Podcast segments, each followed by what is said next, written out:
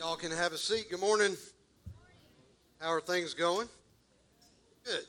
Um, my name is Ed Griffinhagen. I'm one of the pastors on our staff at, uh, at Church on the Trail. I'm thankful that y'all are that y'all are here this morning. If you're watching uh, on YouTube or on Facebook, we're thankful that you're carving out some time here to do that. And if it's if it's Tuesday afternoon right now when you're watching, and we're thankful that uh, that you carved out some time during the week to watch. So uh, it's awesome to be here. It's awesome to be in the house of the Lord. I want to, before we get started this morning, I want to, a couple things I want to do. I guess number one, if you don't have a worship guide, I want to get one in your hand. So if you don't have a worship guide, raise your hand and somebody will get one in your hand. And if this is your first time here uh, visiting with us at Church on the Trail, we want to get a little uh, little brochure in your hands that kind of gives you the DNA of our church. And if so, if it's your first time and you want one of those, let us know. And then I want you to stop by the connections desk after uh, the worship experience this morning, and we've got a little gift for you.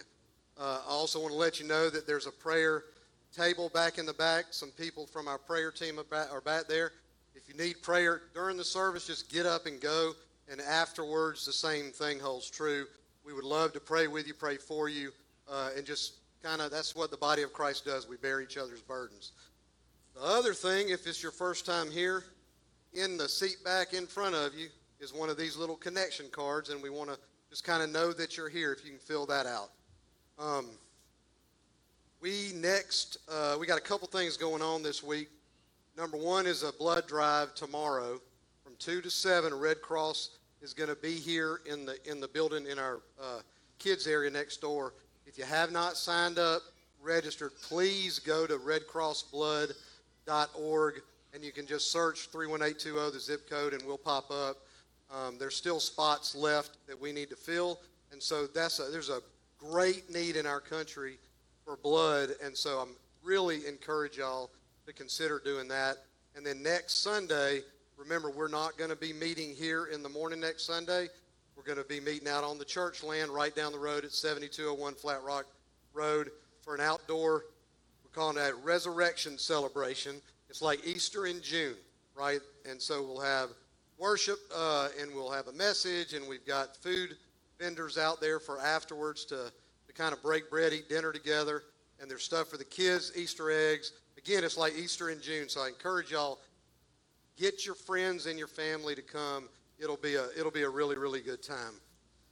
Now we are in the second week of a walk through the the uh, Paul's letter to the church in Rome uh, that he wrote when he was in Corinth around 57 or 58 A.D.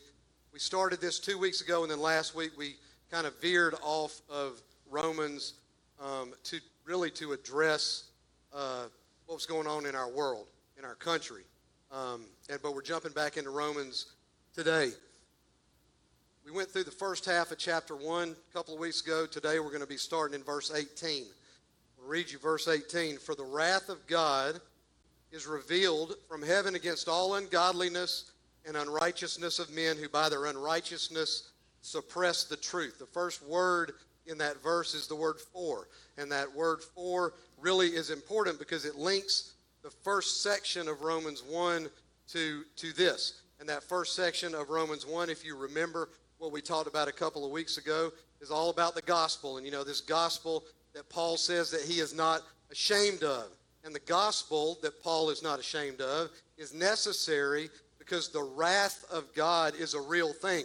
And because the wrath of God is, the, is a real thing, um, the gospel, the only cure for that is, is the gospel is the is salvation by grace alone, through faith alone, in Christ alone. That is a, a, a, a, a cure for that wrath. And that even that word wrath, y'all, it's a word that, like, raise your hand if you've used that word in the last six months in your life. We just don't use that word, right? And it's the word orge in, in Greek. And, and it's also translated anger sometimes.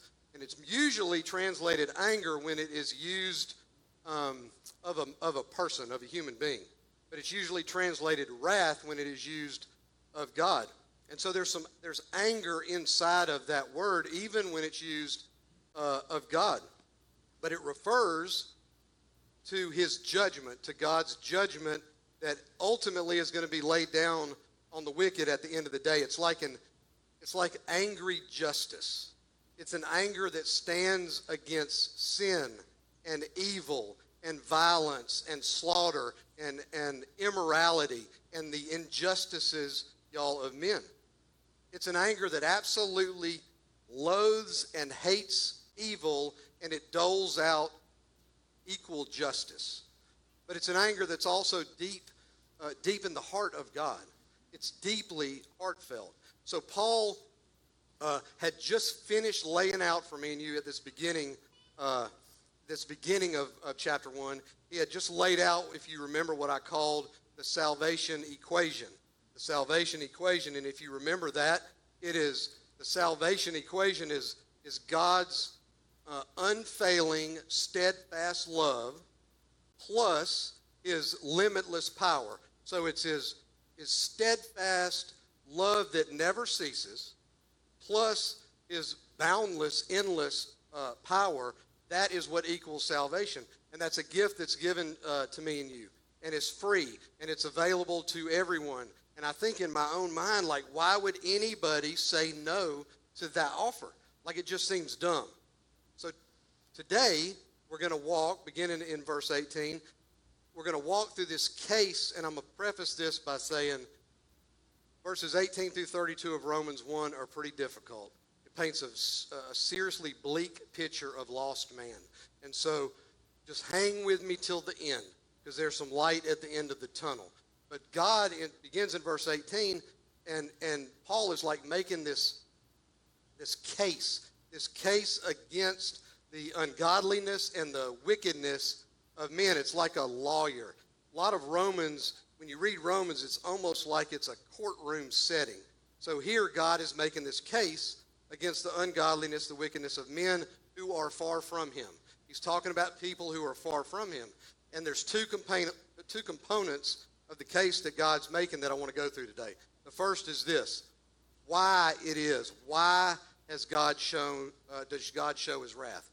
the, the wise. So, verse 18 again, for the wrath of God is revealed from heaven against all ungodliness and unrighteousness of men who by their unrighteousness suppress the truth. So, so God's wrath, first of all, is a reality. It's a reality and it's revealed from heaven. And he shows this wrath really against like two, um, two buckets of people, two different sort of classes of folks. Number one, it's men who fail to love and obey him. They do what they want when they want because they want to do it. And they may pay him some sort of lip service, but they completely ignore him in their everyday walk. And then you got folks who suppress the truth. And of course, these people, they, they have access to the truth, but they ignore it and they avoid it and they neglect it and they really just sweep the truth up under the rug why do they do that? Because they want to live however they want to live. Y'all, if we can just push the truth out of the way, we can just live however we want to live. And that's what these people that Paul is talking about, that's one of the reasons. Verse 19 says, For what can be known about God is plain to them, because God has shown it to them. He's saying it's obvious. So God shows his wrath because men reject what God, what he's made obvious on the inside, in their consciences, in their in their reasoning, in their thoughts, in their minds, in their intellect. It is, it is inside of us, y'all. It's inside. People know. They know, but they choose to not know. Right? You can choose to not know, to act like you don't know. Verse 20. For his invisible attributes, namely his eternal power and divine nature, have been clearly perceived ever since the creation of the world in the things that have been made so they are without excuse. So not only do they reject what's inside in their mind, in their conscience, and in their intellect, they reject what's on the outside as well. And that's the signs of creation. Y'all, creation reveals God. The whole universe, everything, the human body, the birth of a child, everything outside when you look around, it all, it all just reeks of God. When we look at nature, we don't just see a creative God, but we see a loving God who, who cares for and he provides for his creation and he replenishes and he restores his creation. So the Bible here says that we're without excuse. Man is without excuse. And the, the shocking truth is that haters, you, you really just don't even have a leg to stand on. You got all the evidence right in front of your face within creation, and yet many people reject the knowledge of God within that very creation. I hope that makes sense because we're without excuse when we reject Him. There's no defense, man, there's no reason, there's no answer that can even begin to justify these folks' rejection of God. Now, think about this. I'm walking through the woods and I find this. Got one on the screen, right? I find, I find this pocket watch. There's like, I don't know, and this is a little cliche, and some of you have probably heard this argument, but I find this pocket watch, and I don't know, there's like 75 or 100 parts, you know, and I find this and I look at it, and you got, you got the little straight thing right there that seems to click around, and it, perfectly kind of, it works, and about every 60 seconds it makes its way, you know, around, and it, and it looks designed. It looks like somebody that had a brain, had an intellect, kind of designed it, and and you may say that they created it, but because it looks designed. And so I'm not going to go walking in the woods, find this, and say, oh, I bet all those little pieces of metal and springs and glass just fell out of the sky, landed, and over time, when the wind blew and when some rain moved it around and some dirt, that it just kind of put itself together into a watch. I'm not going to say that. Well, because it looks designed, y'all. It looks designed. If it looks like a duck and flies like a duck, it's probably a duck. You think about the human body, you got 7,500 to 10,000 parts in a human body, plus about 30 trillion cells in a human body. And so we look designed. We work, plus the kicker is you got information too. And by that I mean in the DNA, there's information, right? It's not just uh, it's not just parts, right? And so you have all that, and and and, and the, this hater, this rejecter of God, is going to ask you to say and believe, despite how perfectly designed, how perfectly designed the human body looks, how how perfect everything kind of works, and you have the information in there as well, that you're asked to believe that it just happened by some random chance. Y'all, that's just nonsense. And it's silly. If it looks designed, then it is more than likely it is designed. And that is, that is what the people that reject God, they ask you to believe that. Again, his invisible attributes have been clearly perceived in the things that have been made so that they are without excuse. Verse 21. For although they knew God, they did not honor him as God or give thanks to him, but they became futile in their thinking, and their foolish hearts were darkened. So God displays his wrath because men failed to honor him, men failed to glorify him, men failed um, to worship him, to serve him as God, to obey him, to give thanks to him. These people, they, they, didn't, uh, they didn't praise him, they didn't magnify his name, they didn't express appreciation to him. Y'all, when this happens, your mind gets jacked up. Gets jacked up. That word futile in the Greek, it really means jacked up. Your mind gets jacked up when you do that. That's the, the Ed translation or something. I don't know. But that's what happens. There's no wisdom, right? There's no wisdom when, uh, when you, you, your mind becomes futile in the way that you think. You lose, you lose wisdom and, and, and you lose the ability to see kind of clearly. Ultimately, you become darkened and you become blinded and you're unable to see straight. Verse 22 Paul says, claiming to be wise, they became fools. And when they became fools, they exchanged the glory of the immortal God for images resembling mortal man and birds and animals and creeping things. And so the last reason God, the only true and living God, shows his wrath is because men become prideful and they turn away from him. And this scene of man turning away from him and rejecting him is really probably the probably the greatest tragedy in, in all of human history. And, it, and that tragedy is repeated every single time men turn away from God.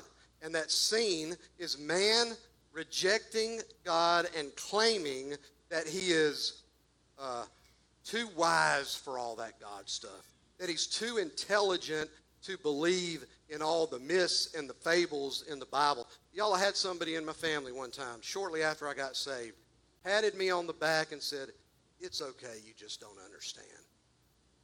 You, you know, you, you, one day you'll kind of become enlightened and you'll get it. And I'm like, What kind of nonsense is that? It's, it's, a, it's a claim that says that you couldn't possibly have half a brain and still believe the gospel. That you couldn't have half a brain and still believe that Christ died on a cross to pay for our sins. You got to be dumb to believe that. That's what the rejectors of God are saying. That's the people that Paul here in this uh, in this in the end of Romans one. That's the people that he's making this case against. They think they're so smart, and y'all all know people like that. They think they're so smart and and in a condescending way look at you as if you couldn't possibly be have have half a brain again. My mom, y'all, she said, You don't actually believe that stuff, do you? You're smarter than that, she said. And so people like that, they're ultimately, it, they're just prideful and they're ignorant. And when men's hearts and minds are emptied of God and they reject God, they got to replace him with something or someone else. They got to have some other God, some other something, some other guiding light to give life meaning. Everybody wants life to have meaning, right? And so they got to if they if they throw God out to the curb, they got to fill that void with something. Something else becomes their God, and it may be work, it may be their work, it may be money, it may be science, like they just latch on to science and it becomes uh, their God, or it may be themselves. Very often it's themselves. Hear this now. They tend to craft God in their minds the way they want him to be to suit themselves, and then they worship that God that they've created in their mind, but ultimately they're worshiping themselves because they made God out to be like them. It's like it's like they have created a God in their image rather than the other way around.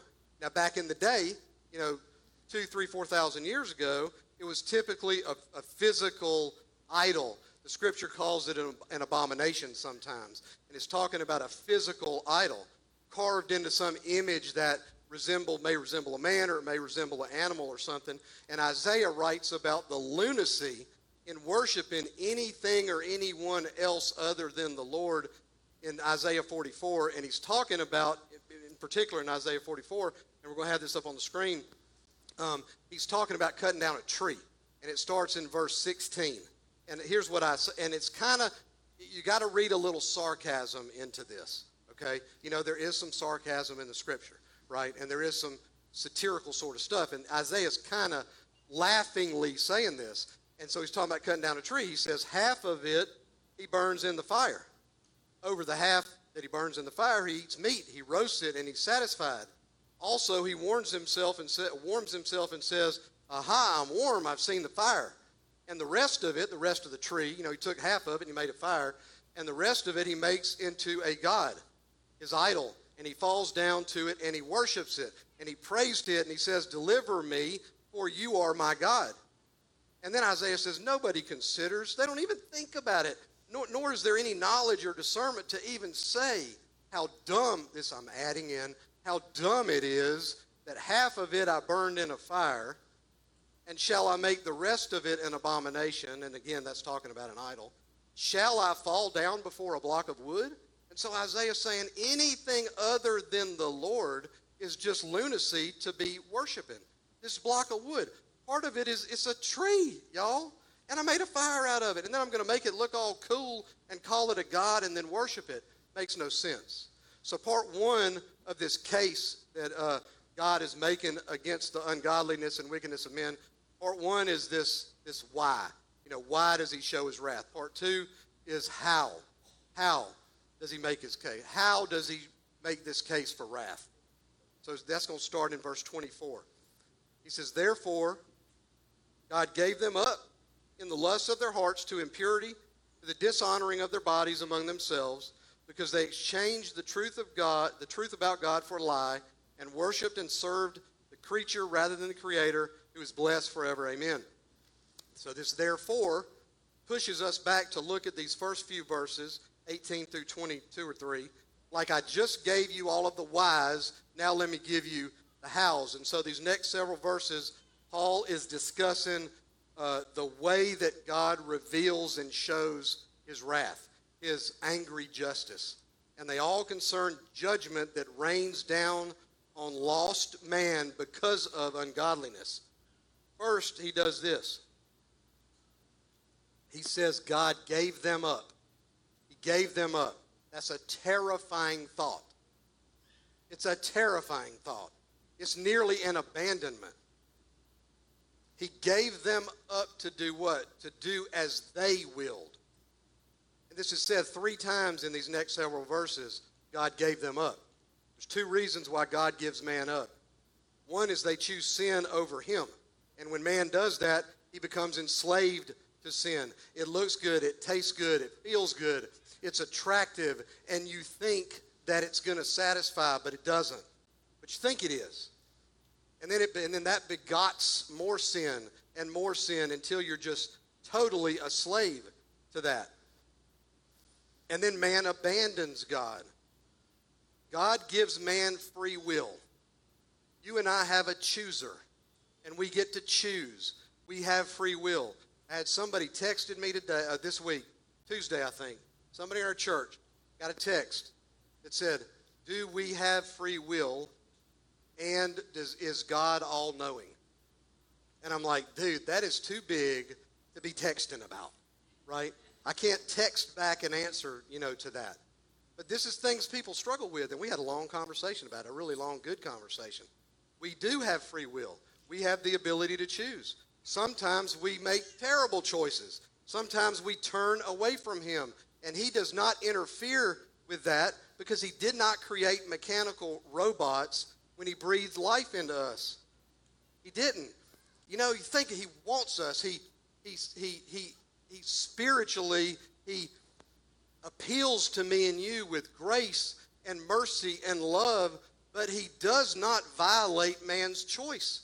He does not violate our free will. It's like if you're if you're a parent and you have a little you have a little son, little daughter, and you're sitting in your chair in your great room watching a ball game or something, and and the and the kid walks across the great room, and you say, Zach, get over here and give me a hug and tell me that you love me. That's option one. What's better, that or Zach walks walks in the room and turns and looks at me and runs and jumps in my lap and says, "Daddy, I love you." That's what God wants. Could He have created us as robots? Of course He could. Uh, but that's not what He did. He gave us all choosers, and we get to choose and decide. But again, He appeals to us. Well, how does He appeal to us? With grace and mercy and love and justice. And so here He shows in, in verse um, 24 and 5, He shows His wrath by giving men over to impurity. And that word that's translated, at least in the ESV, impurity, it means filthiness and immorality and, and uncleanness and pollution and dirty and contamination and, and, and, and kind of infection. And so when men turn from God and abandon God to live unclean and immoral lives, God gives them over to that choice because that's what they chose. It's all about the heart, it's all about a messed up heart. We talked a couple of weeks, well, we talked last week about the heart. And y'all hear this truth. Sin always takes place in the heart before it takes place in the act. Does that make sense? It always takes place in the heart first. And then it manifests itself in an act. And so you can't fix the act until you fix the heart. And you ain't fixing your heart yourself. You're not. What happened on the cross is what fixes the heart. It's always a heart thing. So it happens there first, and then it manifests itself in the act. Verse 25 reminds us again a little bit of the why, and it's because the, these people that Paul's talking about, they exchanged the truths of God for a lie. Started way back in the garden. what the, what the, what the uh, Satan, what the deceiver say to Eve and Adam? What, what did he say? Did God really say? It all begins with revising history, right? It always begins with God told him this, and the devil's going to get up in your ear and say, Did he really say that? I don't think he really said that. You kind of misheard him. And so it always begins that way. So the point is this man abandons the only true and living God and he runs after impurity. And what happens then is he creates a God who allows him to satisfy his own desires. He rationalizes this, these people Paul's talking about. He rationalizes and he thinks that this God that he's created in his mind understands his situation and his need, and this God is not going to judge him. This God that he's created kind of puts his stamp of approval on however, uh, however he wants to act. He matches his God, because he's created him in his mind, he matches his God to fit his views of right and wrong. He lets his views of right and wrong determine the kind of God that he's going to worship. And he allows his own views of right and wrong to control his thoughts about God. So again, men will create this God in their image so they can satisfy this God. Verse 26 For this reason, God gave them up, here's that language again, to dishonorable passions, for their women exchanged natural relations for those that are contrary to nature. And the men likewise gave up natural relations with women and were consumed with passion for one another, men committing shameless acts with men and receiving in themselves the due penalty for their errors. So, second, he shows his wrath by giving men over to dishonorable passions. And that term means passions that are running wild and rampant and they're uncontrolled and they're unmanaged, no matter how hard we try to control them ourselves.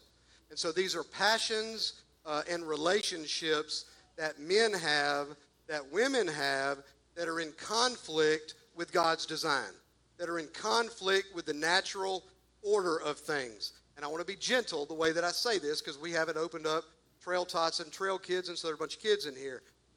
But Paul's talking about passions and actions that fly in the face of the passions and actions of husband and wife in the confines of a marriage relationship between one man and one woman. Verse 28. And since they did not see fit to acknowledge God, God gave them up to a debased mind. Here's that language again to a debased mind to do what ought not to be done. They were filled with all manner of unrighteousness, evil, covetousness, malice. They're full of envy, murder, strife, deceit, maliciousness. They're gossips, slanderers, haters of God, insolent. How'd you like to be called a hater of God? Insolent, haughty, boastful, inventors of evil, disobedient to parents, foolish, faithless, heartless, and ruthless. So third, he gives uh, he gives them up, he gives them over to their own debased minds. And that word debased, a debased mind is the, the, the, a mind that is rejected, that is disapproved, that is degraded, that is uh, depraved, a mind that cannot stand, y'all, the test of judgment. And so God gives them up to that debased mind because men reject him. They have a knowledge of God, but they don't recognize or acknowledge or approve him. They simply don't want God to have anything whatsoever to do with their lives. So they put him to the curb, they push him out, and they ignore him, and they just refuse to accept his presence. Like, I just don't want to talk about that right now. I'm living my life, I'm having fun, I'll, I'll deal with that God stuff later. And so the result, the result is that men are allowed to do exactly as they choose. And then they get enslaved more and more to their own depravity and behavior in verse 29, he says, They are filled with all manner of unrighteousness. Adikia is the Greek word for unrighteousness, and it is injustice, and it is wrongdoing, and it is evil doing, and it is every kind of evil, and it's the opposite of righteousness. In other words, it's mistreating God and mistreating man and acting unjustly towards both. It is focusing, at the end of the day, it is focusing on yourself and making yourself, making you the center of the universe. It's being greedy and self centered and selfish. You're greedy for all the attention and all the stuff that you can accumulate. It is ignoring and abusing others to get everything that you can get. And Paul goes on in verse 20 here, and he gives us examples, tw- uh, 20 examples, excuse me, it's not verse 20. He gives us all those examples. There's 20, starting in verse 29. 20 examples, y'all. That paints a bleak picture of lost man. It is a rough, rough list. Verse 20, hey, verse 32, coming down to the end, verse 32. Though they know God's righteous decree that those who practice such things deserve to die, talking about spiritual death, they not only do them, but they give approval to those who practice them. And I believe that this verse is the pinnacle of chapter 1 of Romans. God, the only true and living God, assures final judgment, which is what? It's death. And the death he's talking about is eternal, eternal separation from him. Judgment and condemnation, eternally separated from God, occurs because we know the righteous decree. Y'all, we know. They know. They get it. Paul was convinced that every single person that is in rebellion against God perceives the final outcome of that rebellion. They get it. But even the finality of that death, it just gets ignored. They push it off to the side. Y'all, me and you, we were created. God breathed life into us. We were created in His image. And we have a basic understanding. We are wired up with a knowledge of what's right and what's wrong. We know it's inside of us. You can pretend like you don't know, and you can pretend like that's not put inside of you, but we, it's, it's there. We know when we do something wrong. We know it's there. We call that moral absolute, y'all. And, and people didn't, and a moral absolute would be um, an absolute right or an absolute wrong that is always right or always wrong, no matter what culture you live in and no matter when in history that you lived. Those are moral absolutes. And they come from God. God puts that inside of us, that understanding. And that truth that that's there, it's not just in, and I hate to use this word, it's not just in religious circles that that truth exists. Psychologists say that it is the rare person who has no conscience. That person has a serious personality disorder that is crazy hard to treat. So, barring serious personality disorders, people instinctively know when they do wrong, but they may not care.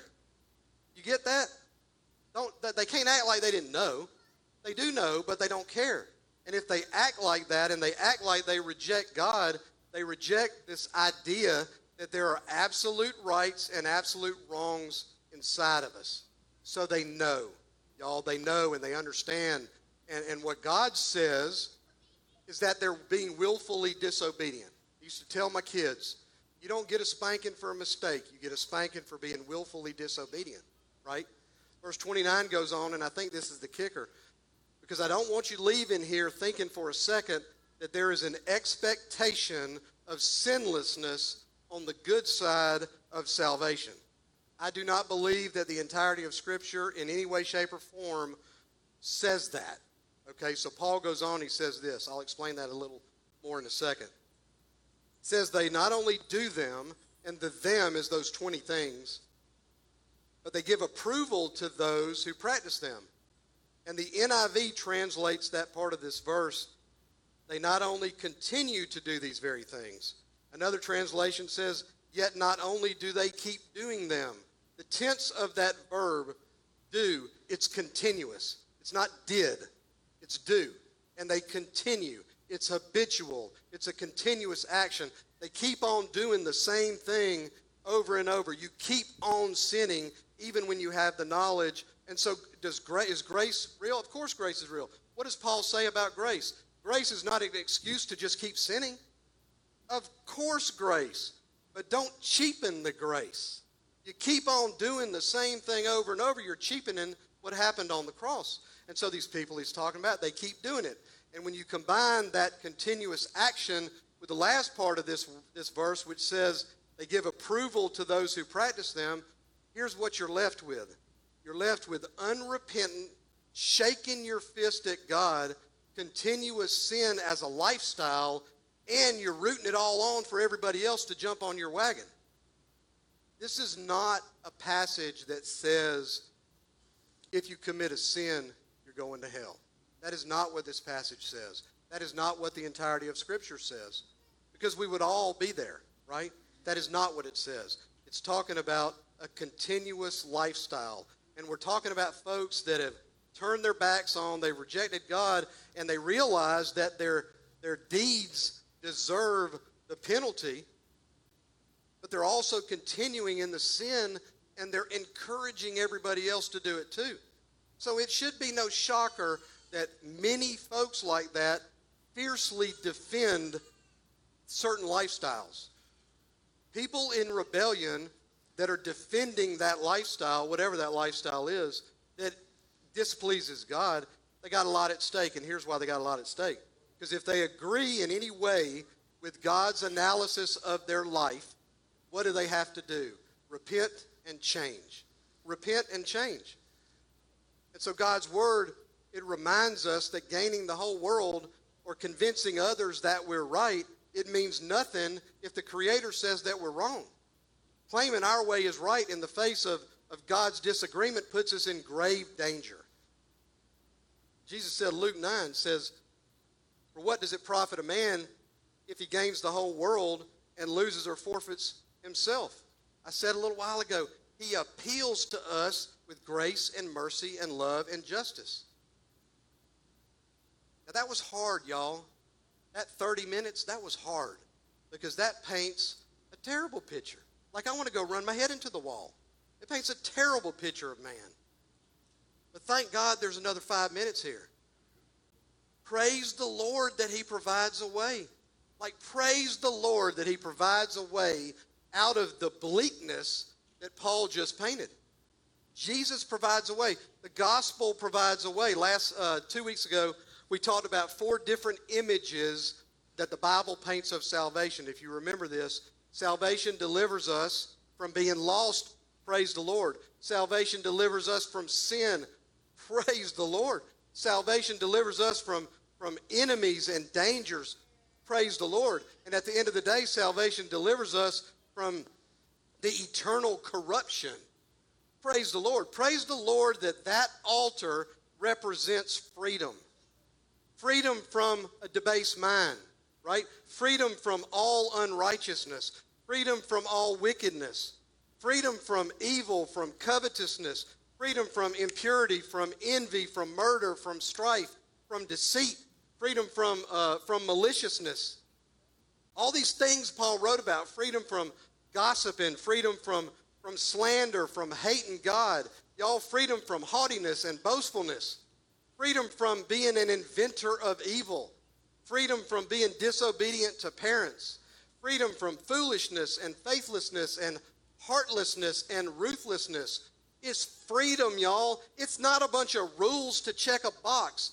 You think that it's the opposite of freedom, but it is total, pure freedom all these things that Paul talks about, these 20 ish things that he talks about, all of them, they're all defeated by the, Christ, the cross of Christ. They're all defeated. They can all be conquered at that altar. They can. Y'all, the gospel, don't twist it. It is not about being sinless. It is about, and you know, you have different theologies out there from one extreme to the next. You got the hyper grace theology that doesn't even speak of sin. It's just grace, grace, grace. Well, of course it's grace. But I got to know that I'm a sinner. Y'all, what did the what did the tax collector said? Lord, have mercy on me, a sinner. And then you got this other side over here that says, well, when you get saved, you're supposed to be sinless. In what world is that true? How many of y'all are sinless? I know I'm not. So the scripture doesn't say that. The gospel is, however, about repentance and change. Change. And sometimes the change is super slow, man. Paul wouldn't, it would be an oxymoron to say, I got this friend, he's a Christian, but he's a fruitless Christian. There ain't no such thing. but it may be raisins. And the raisins may get up into watermelons or something. I don't know. But don't put this burden on you. If you want to say yes today to the gospel, if you want to say yes today to Jesus, don't think that tomorrow you're going to be sinless. Scripture doesn't say that. You're going to be saved, right? Lost sinners and saved sinners. That's the only two kind of people on the planet. So you're going to be on the good side of salvation. But don't put this burden on yourself that you're going to be sinless. But it also doesn't mean that you can just keep on living the way that you were living. You can't be the same. You're taking the you're taking one set of lenses off and putting uh, the, the God's God goggles is what my buddy calls it. You're put you're seeing the world through a different set of lenses. All right. So there has to be res, uh, repentance and then change, and it's it's it's about placing your faith and your trust in the sinless Messiah that did die on that cross to buy us back, to redeem us. He, he, he died as a substitute for our sins because if, if, if God is just, that sin has got to be paid for. And you can't pay for it yourself. It's the oddest thing. It's just the oddest thing. But I have to, it's just two things. I got to repent.